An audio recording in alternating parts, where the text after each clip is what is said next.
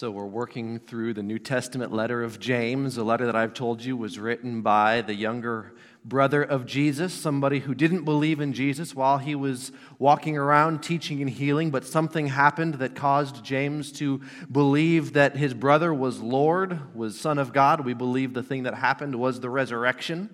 We're studying the letter because it's a pastoral letter, it's a letter written from a, a a pastor living in the first century, uh, helping new Christians learn what it means to follow Jesus. It's a letter that really mirrors and parallels the teachings of Jesus very closely. It's a letter that uh, Bible scholars have called intensely practical. It deals with the how of Christianity, the how of Christianity. Uh, the message that the, the passage we're going to look at today is a difficult passage. It's a difficult passage, especially for Protestant Christians, those of us who have grown up in a Protestant tradition, who look to people like Martin Luther and John Calvin, all of those who led the, the Protestant Reformation. James is going to say some things that uh, on the surface are going to cause us to go, I don't know about that, because we've been so ingrained with certain, certain levels of Protestant teaching. Uh, and so be prepared. This passage may make you a little uncomfortable as I, as I read it and as I studied it and as I really got into it. It's like, okay, this, uh, my Protestant upbringing, this makes me a little uncomfortable. And so we're going to start out, we're just going to read through the whole passage first, and then I'm going to go back and sort of unpack it. So we're just going to, we're just going to read it. James chapter 2, starting in verse 14. Here's what James says What good is it, my brothers and sisters, if someone claims to have faith but no works? Can faith save them? Suppose a brother or sister is without clothes and daily food. If one of you says to them, Go in peace, keep warm and well fed, but does nothing about their physical needs, what good is it? In the same way, faith by itself, if it is not accompanied by action, is dead. But someone will say, You have faith, I have works. Show me your faith without your works, and I will show you my faith by my works. You believe that God is one? Good. Even the demons believe that and shudder.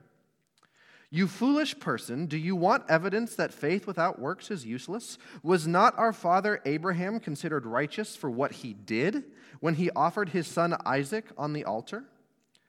You see that his faith and his actions were working together, and his faith was made complete by what he did. And the scripture was fulfilled that says, Abraham believed God, and it was credited to him as righteousness, and he was called God's friend.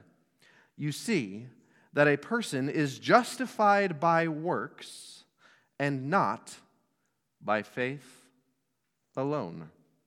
In the same way, was not even Rahab the prostitute considered righteous for what she did when she gave lodging to the spies and sent them off in a different direction?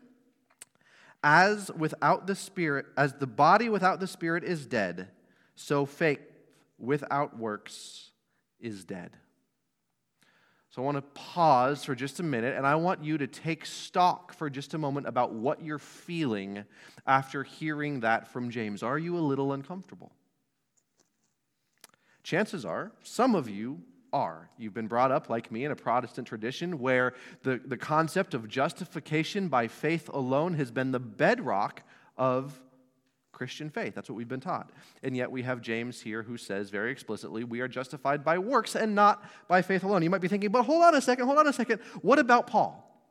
What about this verse in Paul and this verse in Paul and this verse in Paul? All of which seem to say that we're not justified by works, but by faith. Right? How does this all fit together? And in your mind, you're probably already starting to argue a little bit with James and say, James, but what about Paul? Right? So before we go there, I just want to slow down and we're going to take James on his own authority, in his own terms, before we try to reconcile James with Paul and anything else. So we're going to go back to the beginning and we're going to work through this passage slowly, verse by verse, and we're gonna we're gonna discuss and we're to see what James is really saying here. And, and then we'll, we'll ask the question is he really saying something different than Paul? Is he really saying something different than, than the reformers? But before we try to fit James with everybody else, we need to understand what James is saying in his own terms. So he begins by asking two rhetorical questions in verse 14.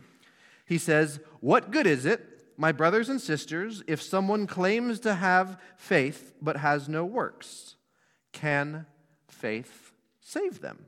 Now, these are rhetorical questions, right? Rhetorical questions are devices that the, the answer is implied. James isn't actually asking these questions hoping that people will discuss them and come up with an answer. There's an implied answer. The answer to the first question, what good is it if somebody claims to have faith but has no works? The implied answer to that rhetorical question is no good. It is no good if somebody claims to have faith but doesn't have works. The second question is even more provocative. James says, Can faith save them? To which the implied answer is no. A rhetorical question. The implied answer is no. James, here's what James is saying. James is saying explicitly faith without works is not saving faith. Faith without works is not saving faith. Now, I was taught growing up that we were saved by faith, but that works brought rewards, right? I was taught that we were saved just by what we believe, right? That's what gets us in the door to heaven, and then our works just bring rewards. But James seems to be saying something different here. See, I was, I was taught that works were encouraged, but not necessary. Works were encouraged. We should have works, but they weren't really necessary to being saved. James seems to be saying differently. And then he gives an example, right? He gives an example. He says, Suppose a brother or sister is without clothes and daily food. So imagine somebody comes to your door and, you know, they're ragged or naked and and they haven't eaten in days or weeks and they say, I need some help. I need some clothes and I need some food. And you say to them, Go in peace Keep warm and filled, and may God bless you, brother or sister. But you don't give them the things that are needed for the body. They don't meet their physical needs. James says, What good is that? Of course, we know the answer. The answer to that is no good. It would do no good to somebody who came to your door and without clothes and without daily food saying, I need help. And you say, Oh, brother and sister, be blessed. God is with you. Be warm and filled. And then you close the door without giving them a ham sandwich and a jacket. It's no good. As a matter of fact, it's not just no good, it's insulting, right? If you come to my door and you need something physical, and I say, Oh, God bless you, be warm and filled, and I close the door without actually giving you what you need, I'm, I'm not only doing no good, I'm actually insulting you. Right? I'm insulting you. So here's what James says about this. He says, in the same way, in the same way that telling somebody with physical needs, oh, it'll be okay, without giving them something tangible to go, in the same way, James says, faith by itself, if it has no works, is what? Dead. Not just on life support, not just unhealthy not just less effective or less than ideal. He says, dead. Now, how long do you keep something dead in your house? It starts to stink, right? Have you ever, have you ever had something die in your house or under your porch and not been able to find it for a period of time? After a while, it becomes so offensive that you do whatever you can to find this dead thing and get rid of it, right? This is, this is the analogy that James uses to describe what faith without works is really like. Dead things stink. That's what James tells us that faith without works is like in the eyes and the nostrils of God. So then, James, we're, we're going to move on. Now, James moves into uh, uh, an imagined dialogue with, uh, with somebody who, who may disagree with him. So here's what he says He says, But someone will say, You have faith, and I have deeds. In other words, it, apparently within James's congregation, within the, the group of Christians he's writing to, there are, there are people there who believe that there's a difference between faith and works, faith and deeds. Somebody who says, yeah, yeah, yeah, yeah, okay, one person has faith, right, and somebody else has deeds, and, and, these, are, these are separate categories. So, so James is imagining this conversation. This is probably a likely argument in his day. As we see, as I see, it still is in our day. Um, so here's how James responds. Somebody says to him, Oh, you have faith, I have deeds, these things are separate. James says, Show me your faith without your deeds, And I will show you my faith how? By my deeds. By my deeds. My, my deeds, my works are what demonstrate the reality of my faith. The only way we really know if somebody has faith is by their works. And James takes this a step further. He takes a step further. Here's what he says He says, You believe that there is one God. Good. James says it's good. It's good to believe that there's one God. But he says that's not enough. Even the demons believe that and shudder. Right? The demons believe right things about God. The demons believe right things about God. They have right beliefs. They believe that Jesus is the Son of God.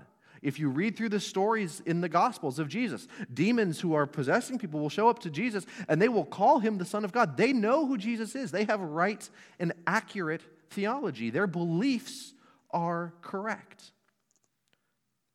In other words, what James is getting at here is there is a fundamental misunderstanding among his audience of what real, genuine faith really is. And he's saying it goes beyond mere belief, beyond just having the right theology. If right belief is all it takes to be saved, James is saying, then even the devil is saved.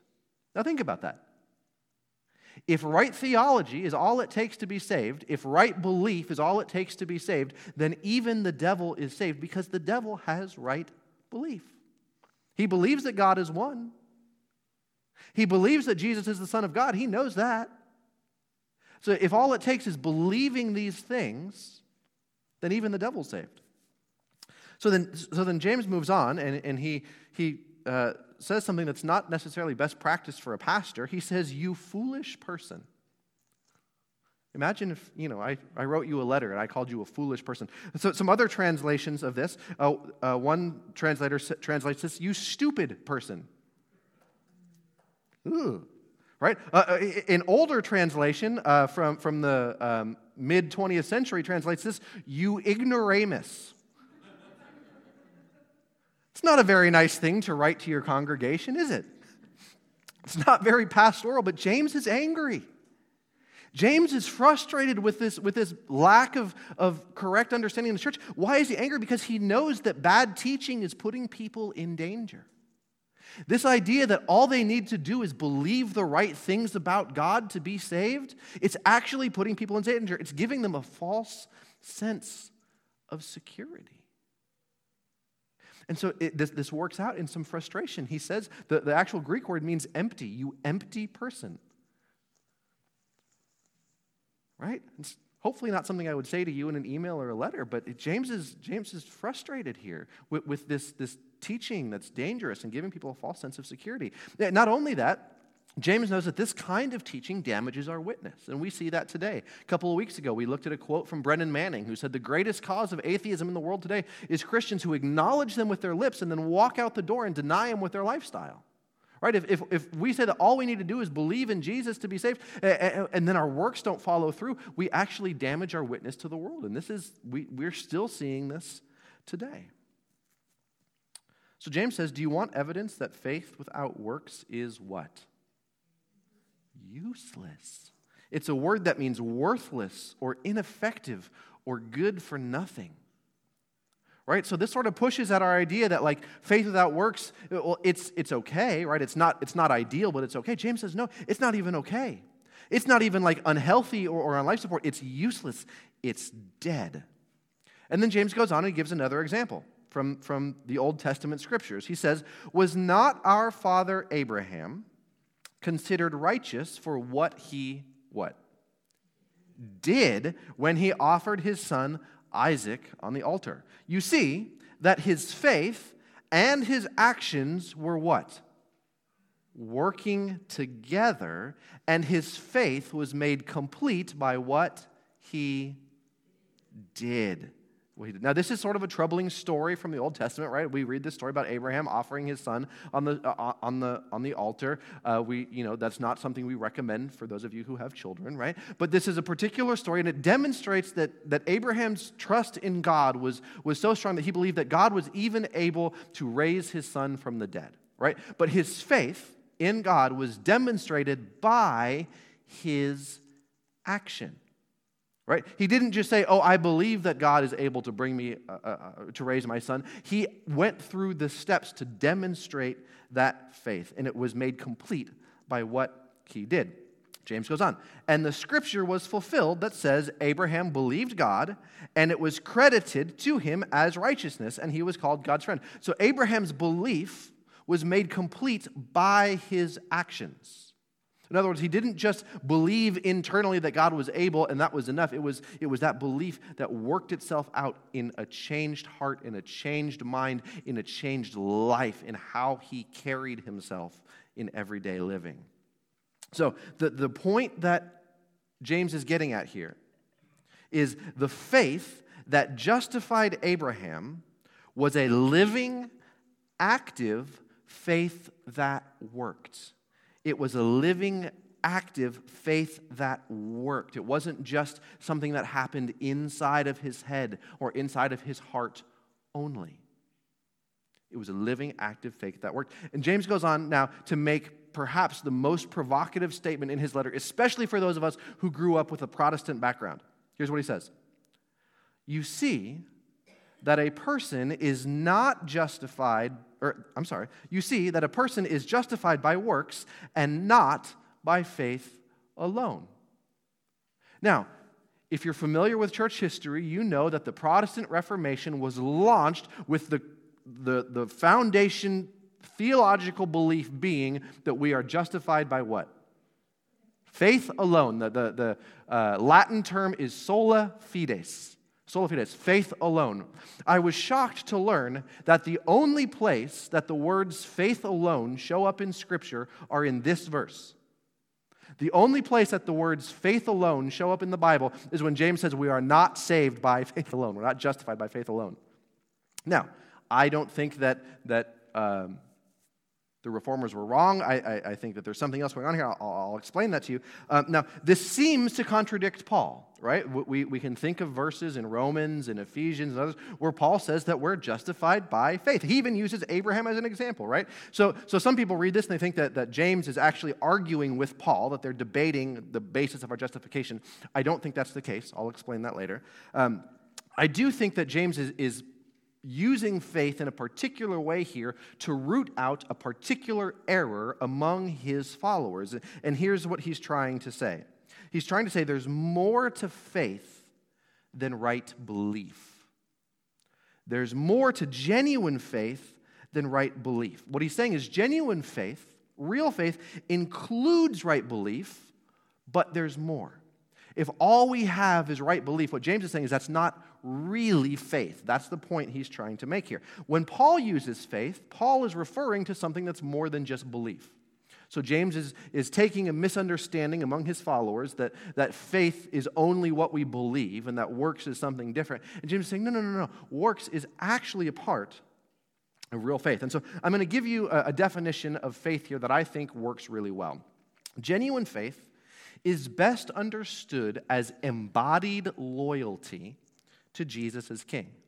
And I think this is important for us as Protestants who, uh, th- this idea that faith is merely what we believe is a prominent error even still today. Apparently, it's been an error in the church for more than 2,000 years now, that faith is just what we believe. If we understand faith genuinely as embodied loyalty to Jesus as, as, king, then I think we see that Paul and James are really in agreement here. This, when Paul uses the word for faith, this is what he means. He doesn't mean mere belief, he means embodied loyalty to Jesus as king. So, so what does that mean? What is embodied loyalty? That's a big phrase, right? A lot of syllables. Embodied loyalty. We have bodies.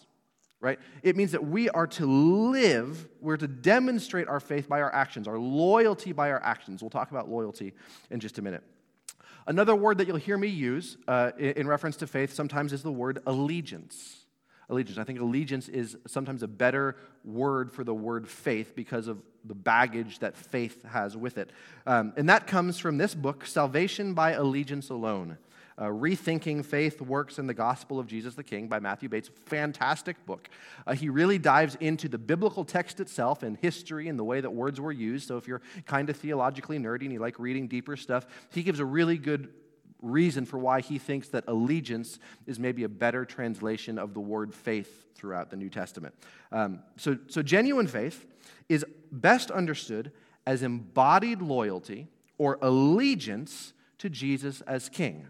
And when I, I'm going to give you some examples here. Uh, now, they're not perfect, right? Every analogy falls apart somewhere. But these analogies, I think, will help us understand what the biblical writers really meant when they talk about faith and how it means more than just believing the right things. Raise your hand if you're married. A lot of you are married in here. So imagine after your wedding, you, you got together, you said your vows, you know, you said, I do, I do, and you promised. Imagine that the next week your spouse starts going on dates with other people. And you say, hold on a second. Remember how we just made a commitment to love one another and one another alone exclusively? And your spouse says, well, no, no, no, no. I believe you're my spouse in my heart. I mean, I believe that my spouse exists, but they don't act in any way that married people should act and they start going out and being unfaithful to others, right? Just simply believing that your spouse exists, but living in a way as if they don't not really marriage, is it? Not really marriage. Uh, imagine that you, you, you've been given a new job offer, right? You're applying for a job, you're given a job offer, and you accept the job offer. And then your start date comes around and you don't show up.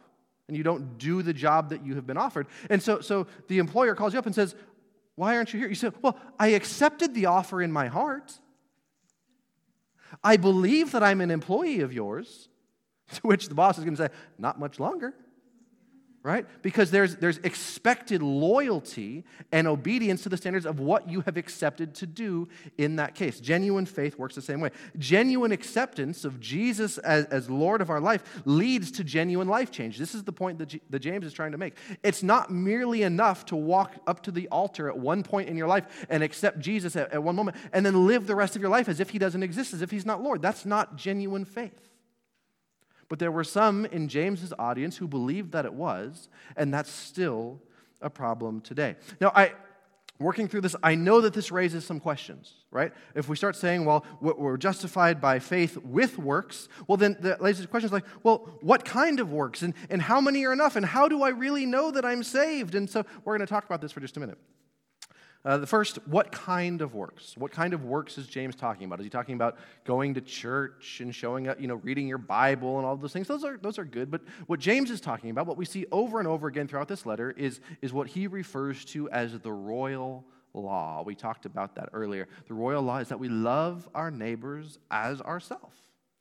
I told you that James's letter parallels very closely the teachings of Jesus. And over and over again in Jesus' teaching, he talks about how it's how people treat those who are on the margins. If you go back and you read Matthew 25, it's how the people treated the sick, the poor, the imprisoned, the immigrants, um, all of those the ones who welcomed those were the ones who welcomed Jesus and were entered into eternal life. So, the kinds of works that James is talking about is love for neighbor. He gives us a clue um, earlier when he says, Suppose somebody shows up lacking food and clothing, and somebody says to them, Depart and be warm and filled, right? But doesn't give them what they need. These are the kinds of works that James is seeing in his community. People who say, Oh, well, we, we, we, we believe in Jesus. He says, Well, no, if you believe in Jesus, really, then you're going to take Jesus' teaching seriously and you're going to love your neighbor as your self. So, those are the kind of works that James is talking about. The next question how many is enough? Right, I, I, hear this. Well, if, if works play a role in our final justification, well, then what's the bare minimum, right? How many hours in the soup kitchen do I need to work to make sure that I'm good with God? And I'm not going to answer that question because it's the wrong question. It's the wrong question. Let me, it, it, what that does is it reduces salvation to a one time transaction with God as opposed to an ongoing, loving, living relationship, which is what salvation biblically really is. So, so imagine this. Imagine saying to your, your spouse, What's the bare minimum I need to do to get by and still be your spouse? What kind of a marriage is that? Imagine, uh, you, you, know, you know you, your kids. What's the bare minimum? How many times a day do I need to feed my kids before Child Protective Services comes and takes them away? What kind of, what kind of a relationship is that? Right? So if we're, if we're asking about the bare minimum, it's a demonstration that we don't actually understand what salvation really is this new, transformative love relationship. And in a loving relationship, we don't ask what's the bare minimum we do just to be okay. So I, I'm going to give you what I think is a better question. I believe this is a better question. Instead of asking, what's the bare minimum I need to do to be saved? Ask, if I believe that Jesus died for me, what does love require of me? If I really believe that Jesus gave his very life so that I could have eternal life in relationship with God, then what does love require of me for my neighbor? Let's all ask this together. Let's say together. If I believe that Jesus died for me, what does love require of me? One more time. If I believe that Jesus died for me, what does love require of me? You see how this is a change in mindset? How this shifts from bare minimum to, to what can I do? What do I have the privilege to do? What do I have the ability to do? What does love require of me? And, and chances are, if we ask that question, we're going to know the answer. Now, it's not, it's not always easy, right? If I ask myself, let's say it's, it's the end of a long day, right? And I've had a long day and I'm tired, and, and Gabrielle has had a long day and she's tired too. Instead of asking, what's the bare minimum I have to do to keep peace in the house? And I'll be honest, sometimes, sometimes that's, you know, long day, that's how I feel, right? But if I ask myself, what does love require of me?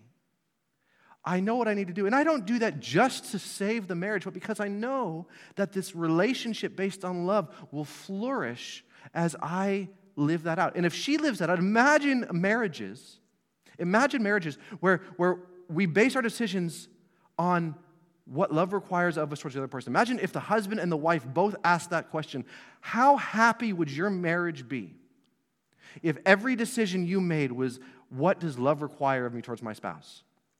Not, what can I get away with? Right? Not, what's the bare minimum I need to do to not tick my spouse off? But how sweet would our marriages be if we, if we let this be our standard? What does love require of me? How about our relationships at work or with our friends or in church? If, if all of us ask this question, what does love require of me? What, wouldn't the world be a better place?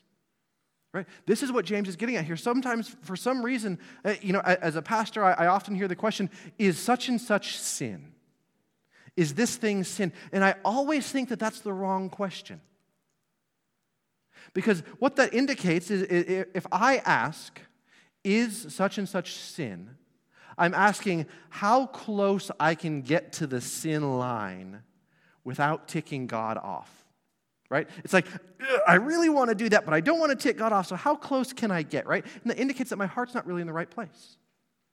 The right question is, what is pleasing to God? What does love require of me? And James says that if we really have saving faith, these are the kinds of questions we'll ask. We won't ask, well, how close can I get to sin before I tick God off? How close, how much sinning can I do before I'm no longer saved? Right? James says, no, no, no, no. Real saving faith is a love based relationship where we ask the question, what does love require of me? So let's ask this question. God, now, to ease your hearts and minds here, God is not demanding perfection right? God's not demanding perfection. It's not like you have to love perfectly every day for the rest of your life or he's going to boot you out. That's not, that's not how our marriages work, right? Raise your hand if your spouse is perfect. Some of you are lying. Raise your hand if you think your spouse thinks you're perfect. Some of you are lying even more. Um, our spouses don't require perfection, but what do they require? faithfulness. Right? So sometimes we slip up, right? This, this, isn't, I'm not, this isn't supposed to be one of those, those sermons where you leave around thinking, oh my God, I, you know, well, if, if, I, if I say the wrong thing today, I might not be saved. But I, I, want us to, to really check our hearts and our minds and ask how we think about our relationship with God. Do we think about what does love require of me? When we look at those in need in our, in our families, in our communities around the world, is our heart one of compassion? If it's not, we may need to ask have we really been transformed on the inside by what Jesus has done for us? Because if we're really transformed by what Jesus has done for us, then the bare minimum to get into heaven isn't our, isn't our concern. Our concern becomes how much can I do with what I have and what I've been given? How much more can I love? How much better can I love? How much more can I share? Okay, so the bottom line here that James is getting at faith without works is not saving faith. Faith without works is not saving faith. If all you do is believe that Jesus is the Son of God, but you don't actively love your neighbor as yourself, that may be an indication that your heart actually hasn't really been transformed by the gospel. Because even the demons believe. Even the demons believe. The kind of faith that saves. And Jesus agrees with this, and Paul agrees with this, and even Luther would agree with this, I believe, that the kind of faith that saves is the faith that transforms, the faith that works itself out in love for God and love for neighbor. So this is, this is, a, this is a heart check sermon, right? It's a heart check sermon for me. When I, when I check my heart, am I just doing the bare minimum to get by? Do I think that it doesn't really matter how I treat my neighbor because I went down to the altar one day 20 years ago? And if that's the way that I think, I need to recheck my understanding of what it means to be in a saving relationship with God. So think about the relationships in your life. And if the relationships in your life would succeed if you use the same mentality there as you do with God. Last week, James encouraged us to speak and act as those who would be judged by the perfect law of liberty. And he said, Those without mercy will be shown judgment without mercy. How much does my life characterize mercy towards those in need? Do I love my neighbor as myself? Or do I drive by somebody and say, God bless, be warmed and filled and don't go. Now, does this mean that you, you have to give away every single dollar except one and every single shirt except one and all of that in order to, to finally be saved? Uh, no. Right? But this does mean that if we're in relationship with God through Christ, our hearts are transformed, and we're asking the question, what does love require of me? And we're becoming more and more transformed into the one who gave everything on our behalf. Faith without works is not saving faith. And so, if this pricks something in you, if this makes you feel a little f- convicted, it might be time to do some soul searching. And here's the thing about God, right? We, we've read the story. We know the story of the prodigal son. We know that God is a, is a loving God with arms wide open, right? He's not a, an angry judge sitting up in heaven waiting to judge us and, and strike us down if we have a misstep. But if we find that our relationship with God hasn't been what it should be, then we're given the opportunity to repent. Right? In my relationship with my wife, there are times when I don't act the way that I should. And when I realize that that's the case, I, I, I suck it up.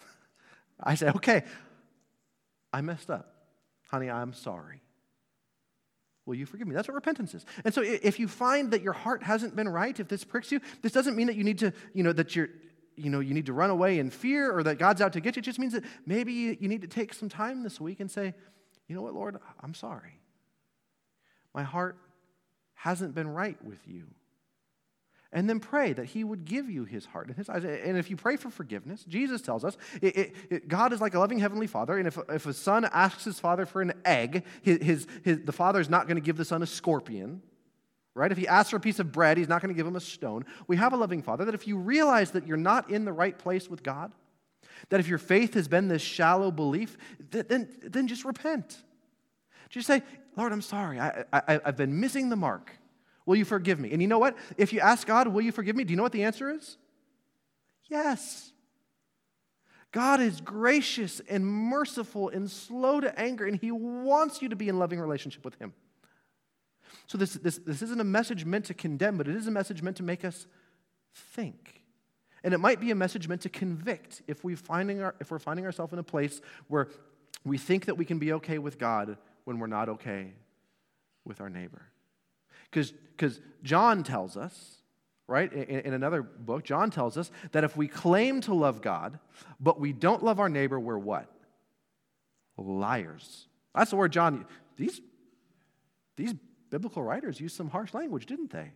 Foolish person, liar. That, this, was, this was a big deal for them, that, the, that faith needed to work itself out, particularly in love for neighbor.